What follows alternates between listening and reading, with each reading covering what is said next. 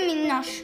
Bir varmış bir yokmuş. Evvel zaman içinde, kalbur zaman içinde. Develer tellel iken, pireler berber iken.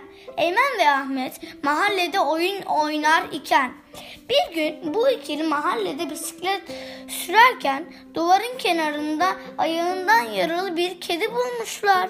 Eymen, ''Aa kedicik neyin var senin?'' demiş. Ahmet, ''Yaralanmış kedicik galiba'' demiş. Eymen ben hemen anneme haber veriyorum. Kediciye veterinere götürelim demiş. Daha sonra Eymen'in annesi gelmiş. Hemen veterinere götür, götürmüşler ve orada tedavisi yapılmış. Eymen anne biz bu kediye evde bakabilir miyiz diye sormuş.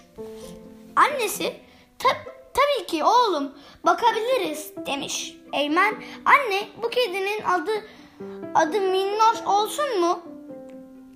Annem, annesi tamam oğlum çok güzel bir isim demiş. Daha sonra Minnoş, Eymen ve ailesiyle yaşamaya devam etmiş.